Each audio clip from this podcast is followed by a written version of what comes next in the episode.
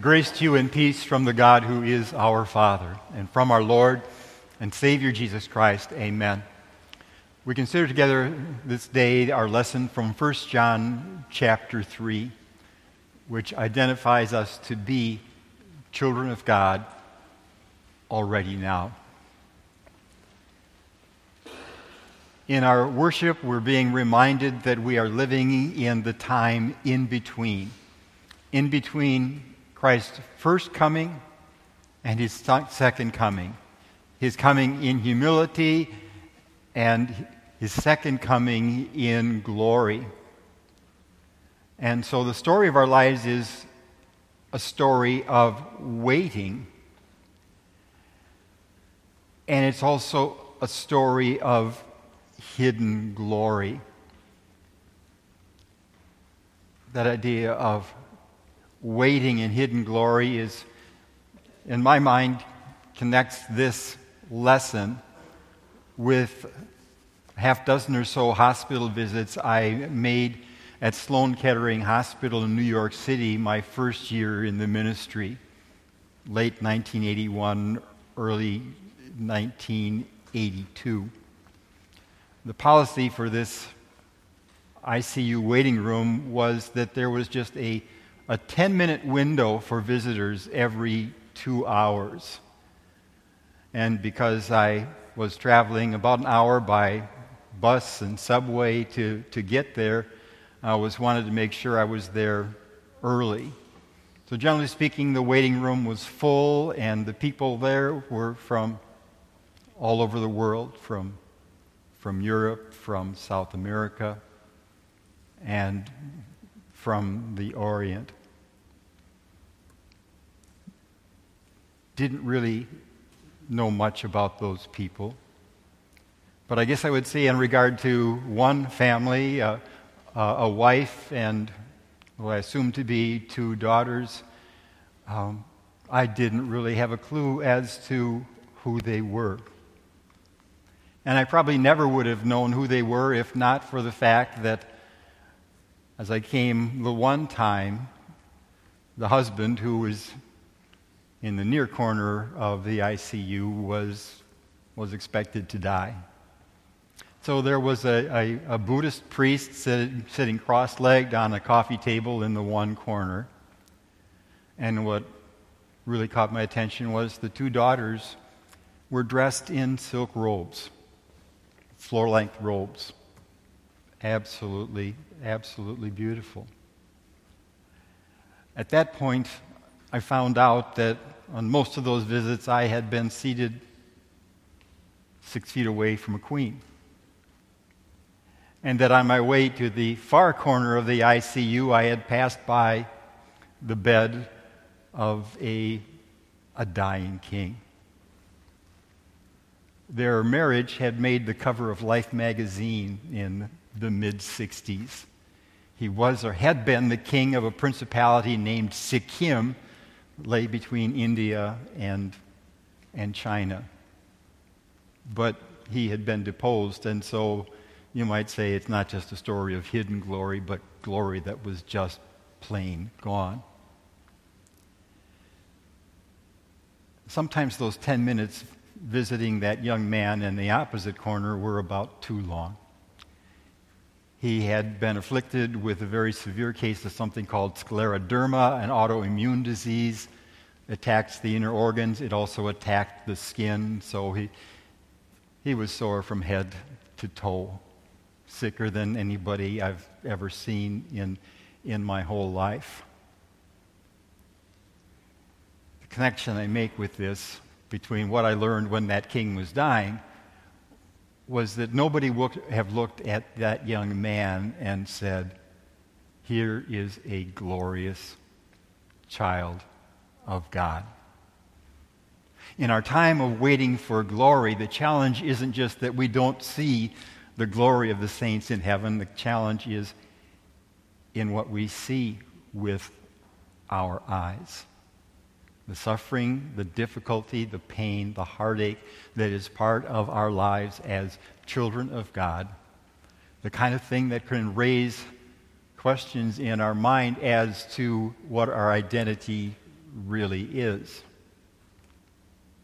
I think early on I, I, had a Sunday school or a grade school teacher who commented on 1 John 3 You have the wealthiest father in town, and more so. I'm pretty sure fairly soon the thought struck me if my dad is so rich, why don't I have more stuff? Why don't I have better stuff? One of five kids of, uh, of, of in a parsonage, growing up in a parsonage. Again and again, I'd hear about classmates or see classmates at school who got newer stuff or better stuff or fancier stuff. If my father is so wealthy, wealthy, if our God is so rich and powerful, why doesn't he give us more? And certainly John would have seen that in his life and experienced that in times of persecution and, and beyond. Yet he doesn't hesitate to proclaim the way things really are. See what great love the Father has lavished on us that we should be called children of God. Now, the Greek literally says what great love God has given to us. And yet, the word lavish really catches the meaning of it and the implications of how great love to lavish is to pour out, to give generously. You know, my father used to tease us in pouring milk or maybe juice or soda, give us just a few drops in the bottom of the glass and ask, Is that enough? That's not how God gives. He has poured out his love upon you, calling you his child. He called you by name. He, he redeemed you. You are His. That's what He said in your baptism. He put His name on you, claiming you as His own.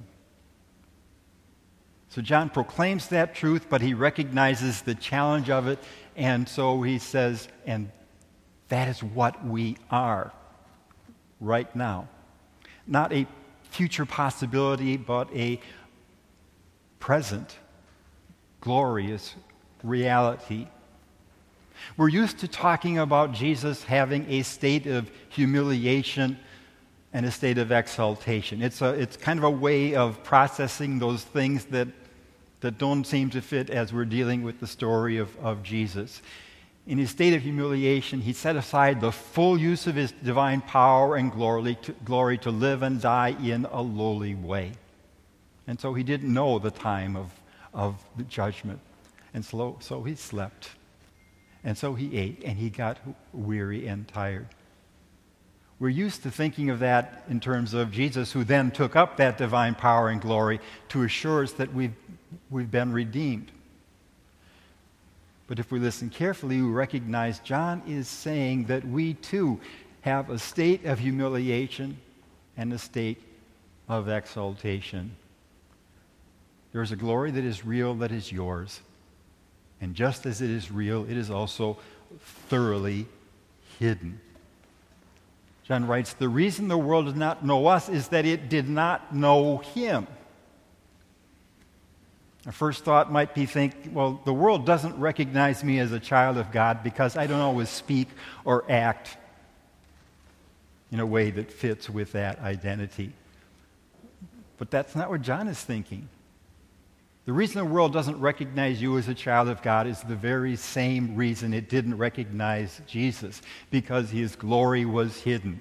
His glory had to be hidden, otherwise, the rulers of this age would not have crucified the Lord of glory.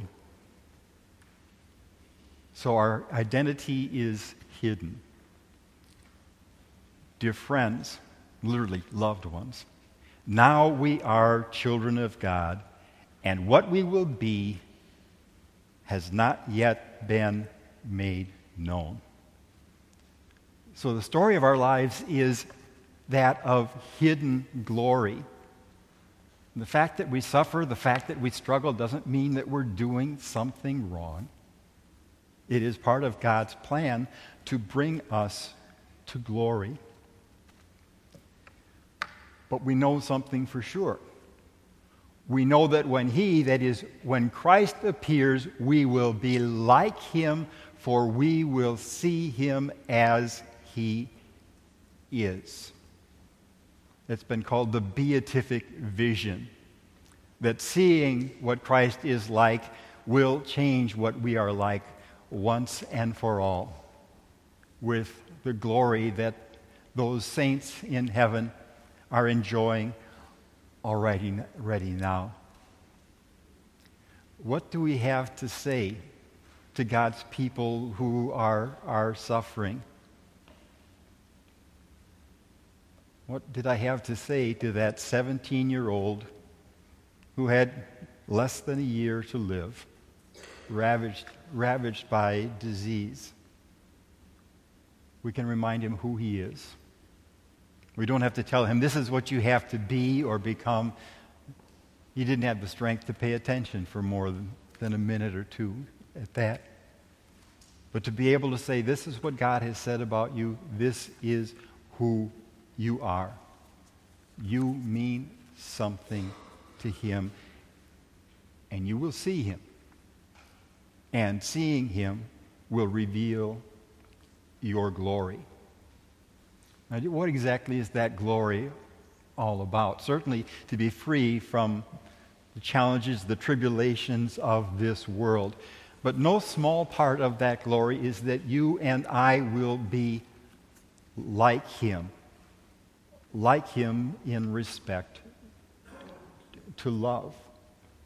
That is really the substance of our hope. One of the great things that God tells us to expect, that we will be beyond sin and shame. Grade school t- student once told his mom, and she passed it on to me, that he had said, I wish I could die so I could stop sinning I once shared Revelation 7, the second half of that lesson that we, that we heard today, with a 13 year old who was dying from a, brain tumor. Uh, her grandmother reminded me of something I had somehow forgotten. I asked the girl after I had read that beautiful section, What do you think? What do you think of that? She said, It sounds boring. Well, I think I know what she was thinking about being before the throne of God and serving Him day and night in His temple sounds like an eternal worship service. Maybe not a big selling point for a 13 year old. But that other boy probably could have connected with that. What is it that interrupts your service of God here and now besides sleep? It's sin. Sin will no longer be in the picture nothing in us to produce guilt and shame. We will see him and we will be like him. So, John tells us there's a conclusion that we need to draw from this. It's really something that flows naturally.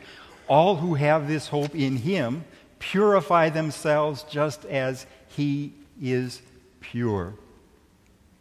Think of all the way that purity matters to society, to our society. Ah, it matters to us. Concern that goes down to parts per, per million regarding the purity of the air that we breathe, the food that we eat, the medicine that we take in. But how is it that if we want to echo the thought of the writer to the Hebrews that the marriage bed is to be kept pure. That it's not something dirty, it's something that is meant to be kept pure. That people are they're more than just disinterested in that. They dismiss that as just being wrong thinking. Jesus died so that we might be pure. If our hope is to be pure with Him in heaven, then our hope here and now is to pursue that blessing more and more. A biblical idea of love is dismissed by many, but, but certainly we should recognize the beauty of it. As Paul describes it to the Corinthians, love is patient, love is kind, It does not envy, it does not boast, it is not proud, it is not rude, it is not self seeking, it is not easily angered, it keeps no record of wrongs.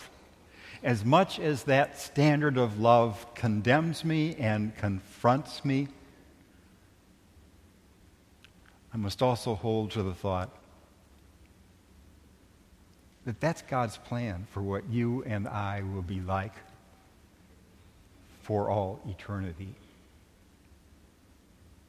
The story of our lives now is a story of, of hidden glory. And so we are waiting for something new and glorious and wonderful beyond our imagination to be with Christ. That is our hope. But to be like Christ, that too is our hope. Amen.